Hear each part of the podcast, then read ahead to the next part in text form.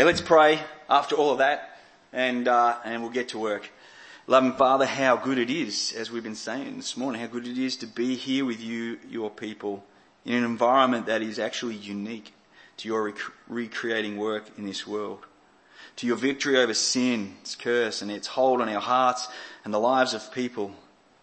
Here we acknowledge you as good God who loves us, who cares for us, who is forming and fashioning a new community around an experience of grace found in Jesus.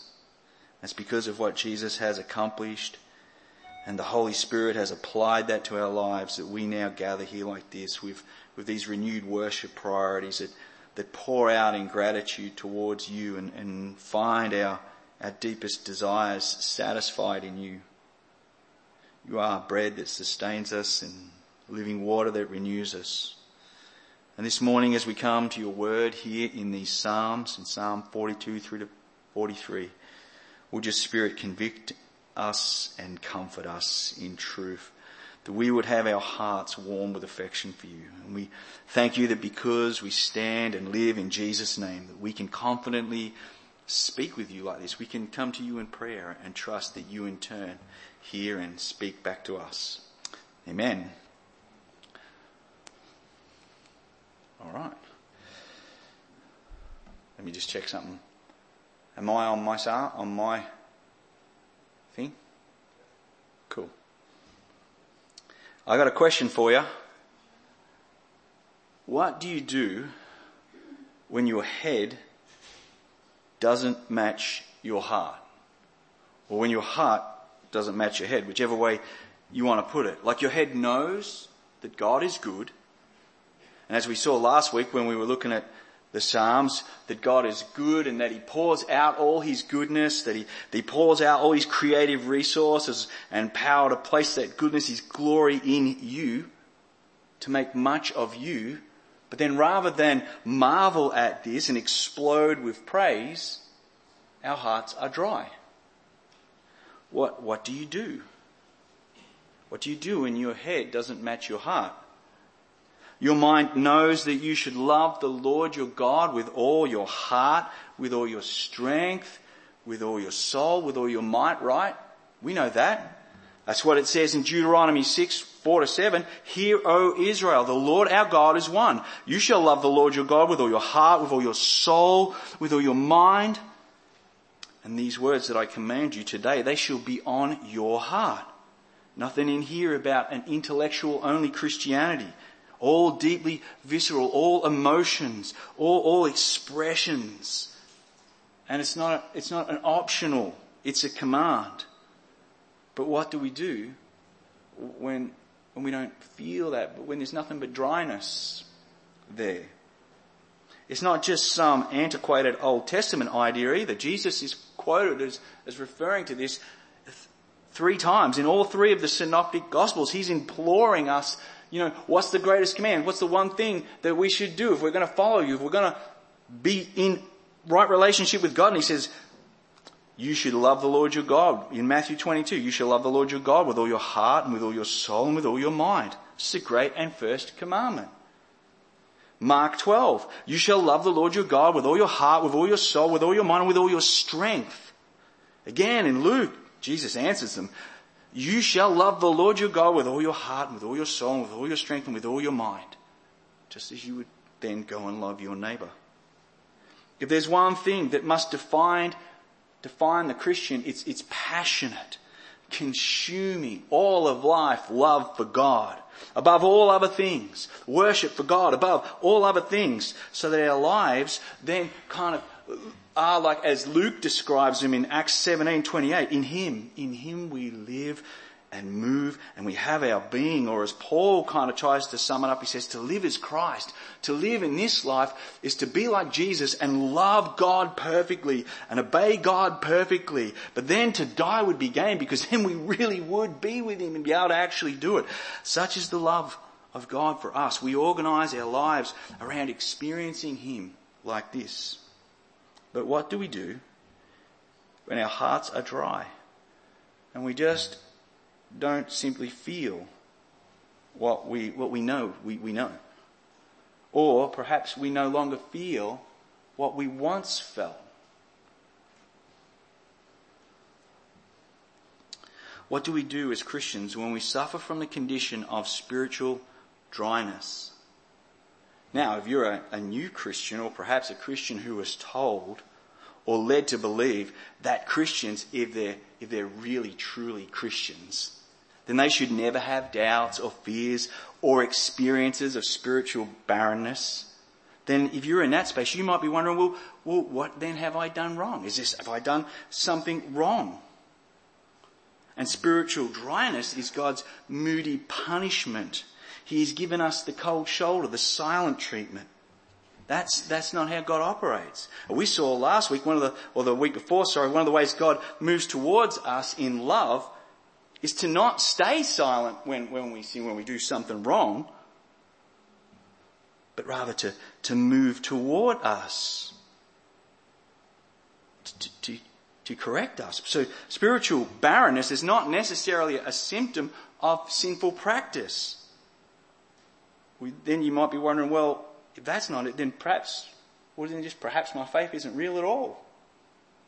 Perhaps if I'm no longer experiencing God, then perhaps what I had wasn't real in the first place. What do you do? When your head doesn't match your heart.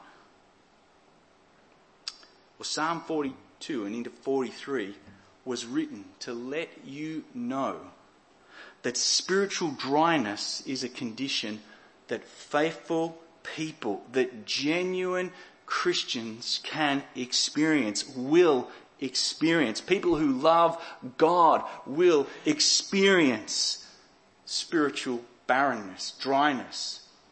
Now, knowing that, we could all just pack up and go home, I reckon, and that could be enough in itself. It's not always a symptom of sinful practice, nor is it an indicator of disingenuous faith. But challengingly, it is all too often par for the course of the Christian journey. And should not be something where we just give up in despair, but rather is the time to pour into our soul all the agents, all the available agents of grace that we have. I'm start again. Psalm 42 uh, begins what is known as the second chapter of the book of Psalms. And because of the similar language that we have in Psalm 42 and in Psalm 43, and because there are refrains in both of those Psalms that are, that are identical and repeated, we actually think that both of these Psalms were originally together, one Psalm. Uh, some of the things like Psalm 43 has no heading, so commentators believe they're originally one psalm. Now, I got no idea when or how they got separated. Well, I do, but it was too boring to tell you. But, but, but they were originally together is what we feel. So that's how we're going to address them. Again, another thing about this psalm is that we, we don't know the author of this psalm. It's an anonymous psalm. But we know that it's written as an instructional psalm to be used by the sons of Korah. If you look at the top there, there's this little word maskil, which is I think what they're going to do to that deer, but um, it's some word in Hebrew. And, and, and the best translations they have of it is that this word is that it's instructional. It's to gain wisdom. It's for, it's for, for knowledge and those kinds of things. So here is a psalm written uh, for the sons of Korah to be used in worship for the instructing of people for wisdom to let you know that spiritual barrenness is something that people experience. The sons of Korah who it's written to were a group of priests who were charged with the ministry of singing. They, they led Israel in their worship. We, we read about it in 2 Chronicles 20 there. So we know this psalm comes to them by way to say, hey, let's have this in our worship services that we can know about this thing. We can also take a good guess and obvious conclusion about the author that he himself was once involved in leading the worship there. Now let's see how we go. Alright. In verse 4 the psalmist says, These things I remember as I pour out my soul, how I would go with the throng and lead them in procession to the house of God with glad shouts and songs of praise, a multitude keeping festival. This guy was one of the lead figures of the, of worship for the, for the people of Israel. He led them in their major festivals, the Passover, uh, the Festival of Weeks or Pentecost, the Festival of Booths or Tabernacles, whatever language you're used to.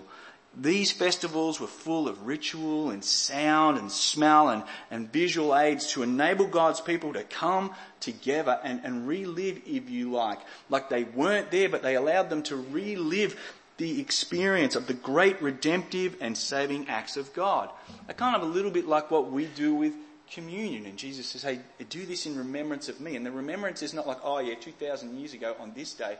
No, the remembrance is, hey, at some point in history, God in Christ came and saved me and it was real and I felt it and that's what we're remembering and that's what, that's what's going, that's what this guy was doing. He brought, he was to corporately encourage each other in the goodness of their God and to passionately worship Him. This is what he's remembering he used to do. But he is no, now no longer able to participate in the normal rhythms of his faith. He finds himself way up in the north there somewhere. One thing is certain about this guy, one thing is certain about this psalmist, he is what we would call a, a person of genuine faith. A devout Christian who loves God, whose life, whose life has been about God. Now, we don't know his name. Some people think it could have been David and he's writing about his experience when he was hiding out in the north, uh, you know, cut off from his people, cut off from the temple, couldn't get back down there because his son was trying to kill him.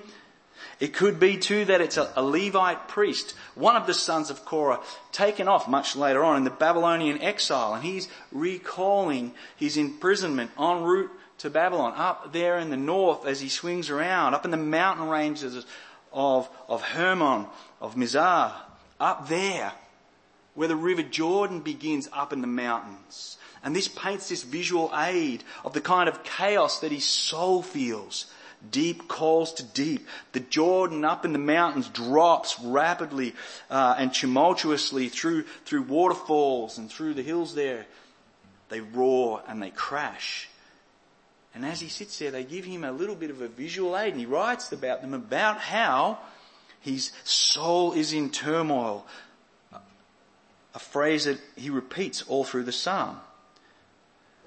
Whether it was a giant of the faith like David or a Levitical exile, the psalm is written under the inspiration of the Holy Spirit so that out of their experience of spiritual dryness, or even we could say uh, situational depression, that experience has now been placed into scripture so that it can forevermore be helpful for, for God's people to appropriately deal with a similar experience.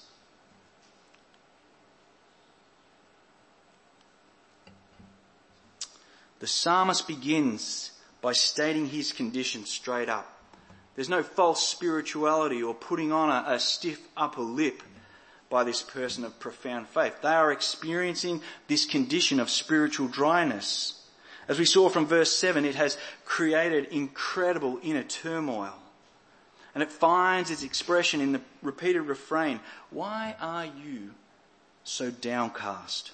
O oh my soul, why are you in turmoil within me? As the psalmist thinks about this, he, he searches for an image a vivid metaphor to describe the desperation of his soul. The picture of a panting deer forms. Or maybe it is David writing this psalm, thinking back to his hunting days, as stalking deers. Often the picture though of this, of this image here uh, is pictured like on our fridge magnets or on our coffee cups is one of a, a tranquil, uh, serene soundings like, like this one. And like if you Google this, like a thousand images of like this come up. However, that might not be the normal rhythm of a deer. They are peaceful animals, graceful animals, until some, something or, or someone, someone like, I saw, I saw Pete Iles here, someone like Pete Iles comes along and, dis, and disturbs and brings chaos into the space of poor old deer here. Now that deer must run for its life.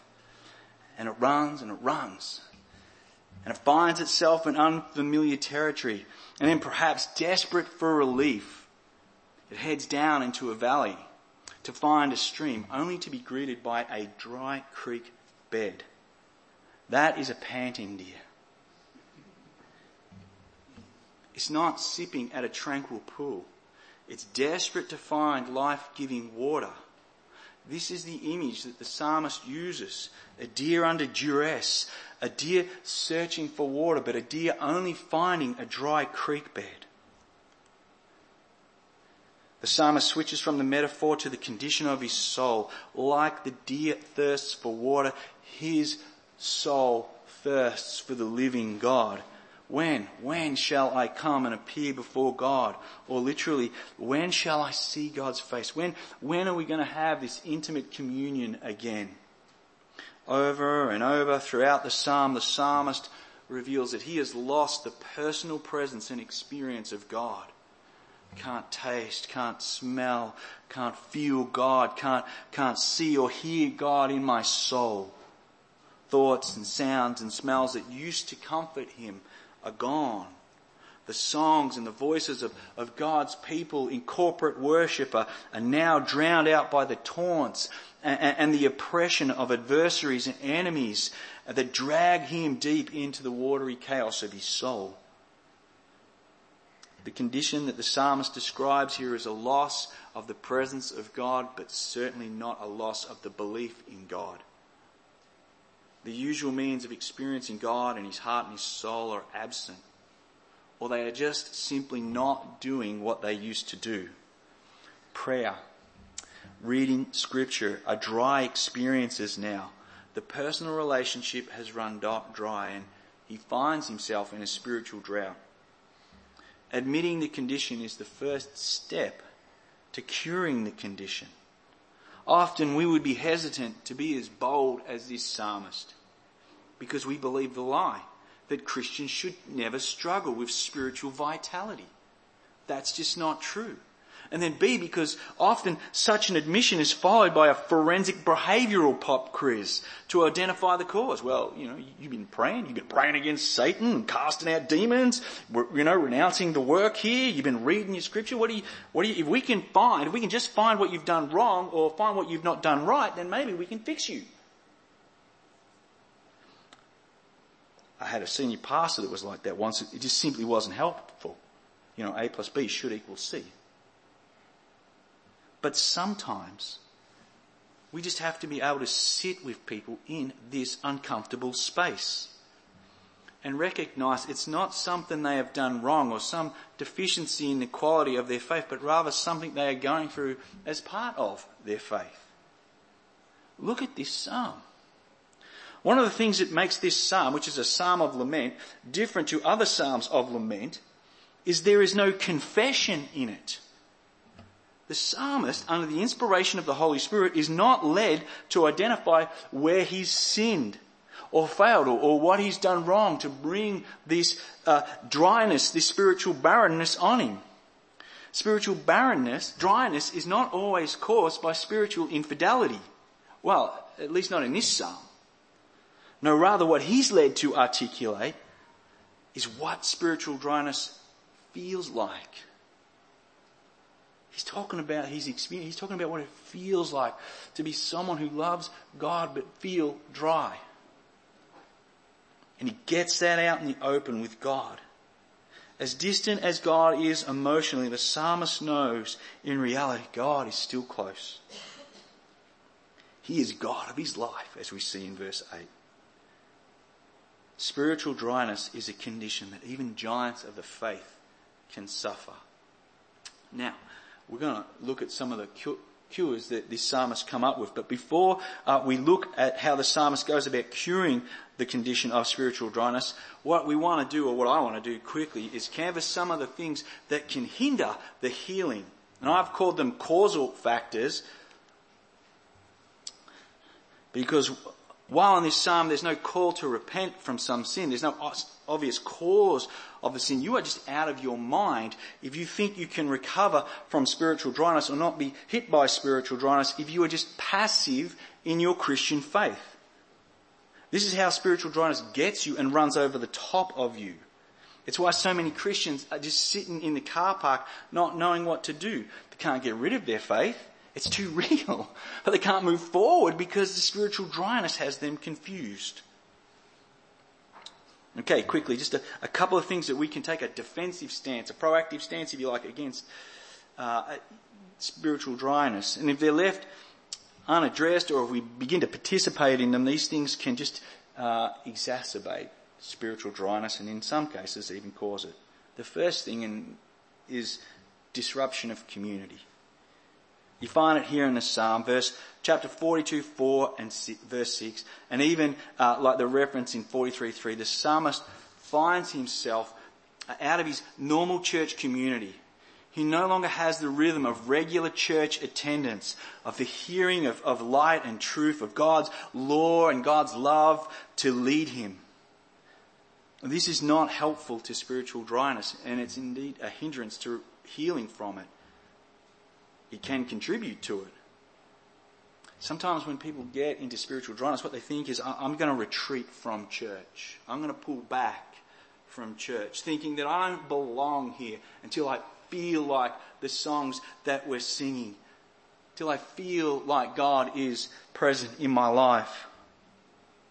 That is not that's a hindrance to healing. It's not the time to pull back. Then there are others who, who claim that they actually don't need a church family to be a vitalized Christian. They can do it all by themselves. Not so, says the psalmist, because this is what he longs for. It's what God built him for. As a Christians, we recognize that Jesus is not saving a bunch of individuals, but a radical new community. There's nothing private or isolated about it. In fact, the psalmist's isolation from like-minded, faithful people who will both come along and challenge him, both come along and encourage him is what he misses. Rather, he is now surrounded by those who question God's relevance, question God's presence. The rhythm of, of being with God's people is now not even there. Now all he's got is people who don't believe at all in his God when the only input into your life is constant feed of denial of God, his, uh, uh, your faith, taunts about your faith, then listen to how, how the psalmist describes how he's feeling in verse 10. It's like a deadly wound. It's like a deadly wound inside of me.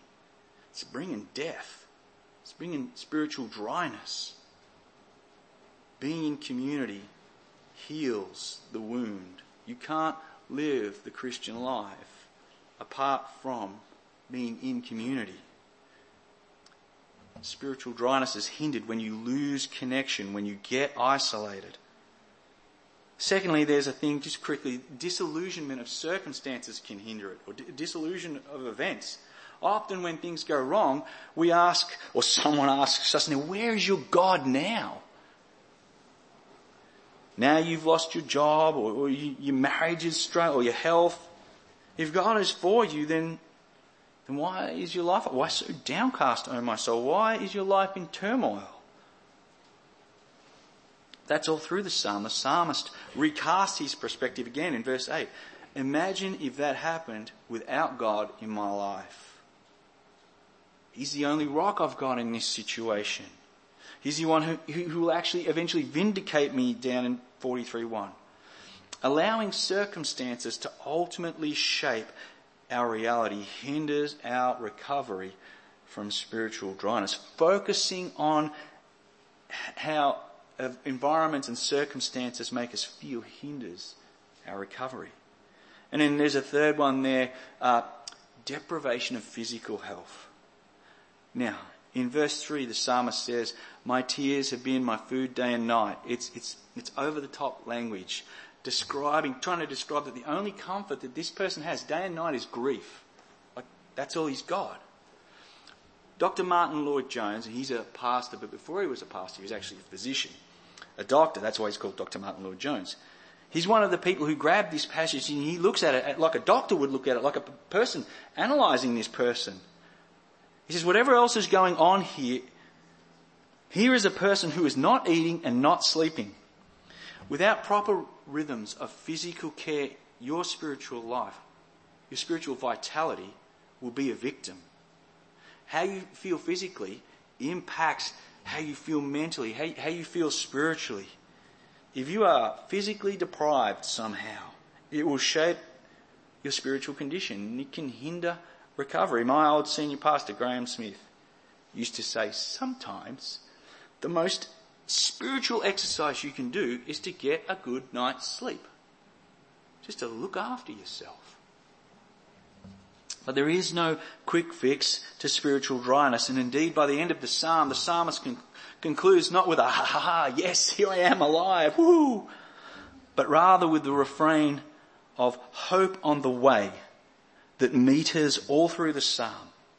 Hope in God, for I again shall praise him, my salvation and my God. Spiritual vitality is restored via a process, via a journey. Curing spiritual dryness can take time, but here are a few things that the psalmist does on the journey, on the road to recovery. The first thing he does, and we see it like literally in verse 4, is he pours out his soul. In a way, the whole psalm is the pouring out of his soul, but the psalmist names the activity here in verse 4. Prayer, lament, pouring out of his soul about the spiritual dryness. Spiritual dryness is the absence of feeling the presence of God. The psalmist is now done with the doing of activity to re- try and regain that feeling, try and work that feeling back up. Prayer has been dry, recalling scripture has been dry. There's just been no gain at all in these practices. Now the psalmist just talks to the absent God about his absence. Perhaps the first thing, the simplest thing to do is to let God know you miss him. Pour out your soul to God. I remember when I was first saved. I miss you. I just miss you in my life. I'm pouring out my soul. I miss your presence. It's just harsh honesty. Secondly, the psalmist analyzes his hopes. That is, he analyzes where his hopes are. He, ta- he takes, oh, sorry, this takes place three times throughout the psalm. Two times in, in 42 in verses 5 and 11 and once in 43 5. Why, why so downcast, O my soul? And why are you in turmoil within me? Hope in God. For I again shall praise him, my salvation and my God. It's somewhat of a rhetorical question or rhetorical conversation that the psalmist is having. He has it all the way through. He seems to be bouncing between these two things. Perhaps Perhaps he's thinking, perhaps the downcast soul might be due to misplaced hopes. He's analysing where his security and hopes are ultimately defined.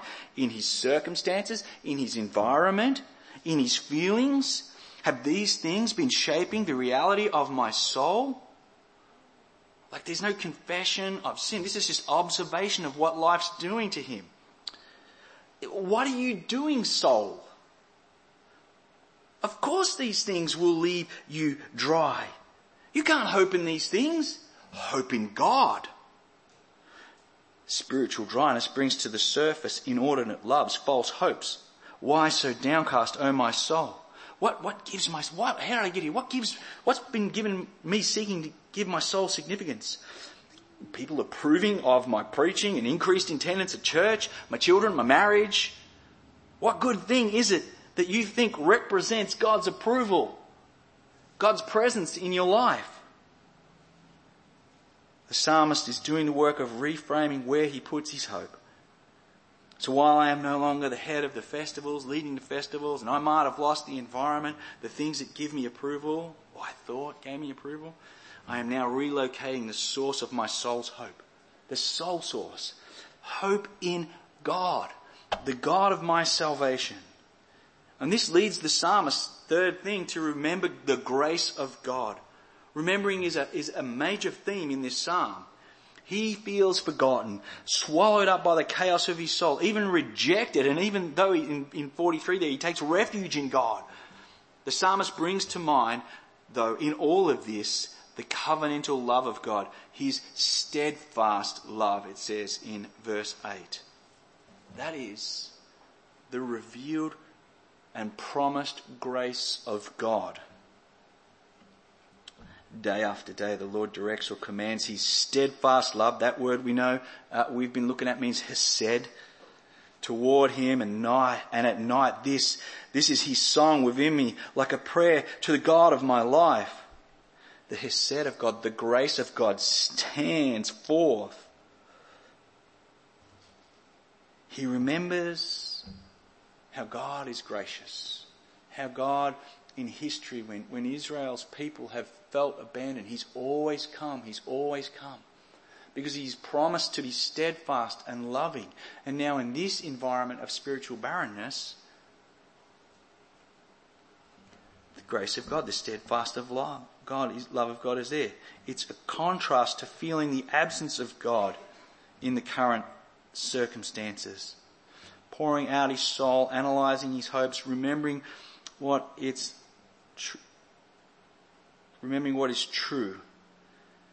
Acts like a kind of a lifeline that God has thrown the psalmist. Amidst the swirling tumults of spiritual dryness, the psalmist now encounters something unexpected. Grace and his heart grips the line of God's grace. He has said, and he fastened his hand around the promises of God toward him. He says, the God of my life, despite this spiritual dryness. And finally, one of the things for curing spiritual dryness comes from actually preaching to your own soul, not just listening to your own soul. And in a way, the psalmist has been doing this the whole way through. He's not so much speaking to God as he is preaching about God to his soul. For too long he has been listening to the inner voice of disillusion and discouragement. The inner voice that's been telling him, you know, good, this is whatever. And now he starts to say, no, it's time for me to start speaking back. Again, Dr. Martyn Lloyd-Jones comments, have you realized that most of your unhappiness in life is due to the fact that you are listening to yourself instead of talking to yourself? Take those thoughts that come to you the moment you wake up in the morning. You have not originated them, but they are talking to you. They, they bring back problems of yesterday and so on, etc. Somebody is talking. Who is talking? Yourself is talking to you. Now, this man's treatment, this man's cure for this, this talking in Psalm 42 was this. Instead of allowing the self-talk to him, he starts talking back to himself. Why art thou cast down, O my soul? He asks. His soul has been depressing him, crushing him. So he stands up and says, self, listen for a moment. I will speak to you. The psalmist inserts truth and light to guide his thoughts in his self-talk. I will say to God my rock, my soul thirsts for the living God. A prayer to the God of my life. Amidst all the conversations of being forgotten, rejected, he punches back with truth. He fights for hope. On this side of the cross, we know the greatest grounds for hope. Jesus Christ crucified for our sins, triumphed over death. So the main thing we must learn to preach to ourselves is, is the gospel. We must preach it to ourselves. When we start hating on ourselves because we, we, we think spiritual dryness represents our unworthiness or, or God's rejection of us, we must remind ourselves of God's steadfast love. Perhaps Paul gives us some language in Romans 8, 3, 3, 31 to 50, 35. Kind of paraphrase. Listen, self. If God is for you, who can be against you? He who did not spare his own son, but gave him up for you. How will he not also with him graciously give you all things? Who shall bring a charge against you as God's elect? It is God who justifies. Who, who is it to condemn? Christ Jesus is the one who died. More than that, he was raised. Who is at the right hand of God? Who indeed is interceding for you? Who shall separate you from the love of Christ? Spiritual dryness? I pray not. Let's pray. Lord, we thank you again. Uh, there are just some strange things in your word. some awkward things, some things that no normal person would put in a book that they were trying to convince other people was about the goodness of God. And here we find a psalm about the reality of spiritual dryness in your people. And we thank you that you've placed it in there to instruct us, to give us wisdom around this subject, to say that this is something that can get hold of you, but it's not something that can destroy you or, or destroy our faith. We thank you for the agents of grace that we can use to slowly work our way back uh, into a vitalized faith. We thank you for the church community that you have given us, people who are for us, people who, who love us. Will we continue just to regularly in rhythm uh, be amongst each other? We pray for anyone who's in this space at the moment that feels like God is, is absent. That you would feel His grace. That you would know His profound love for you.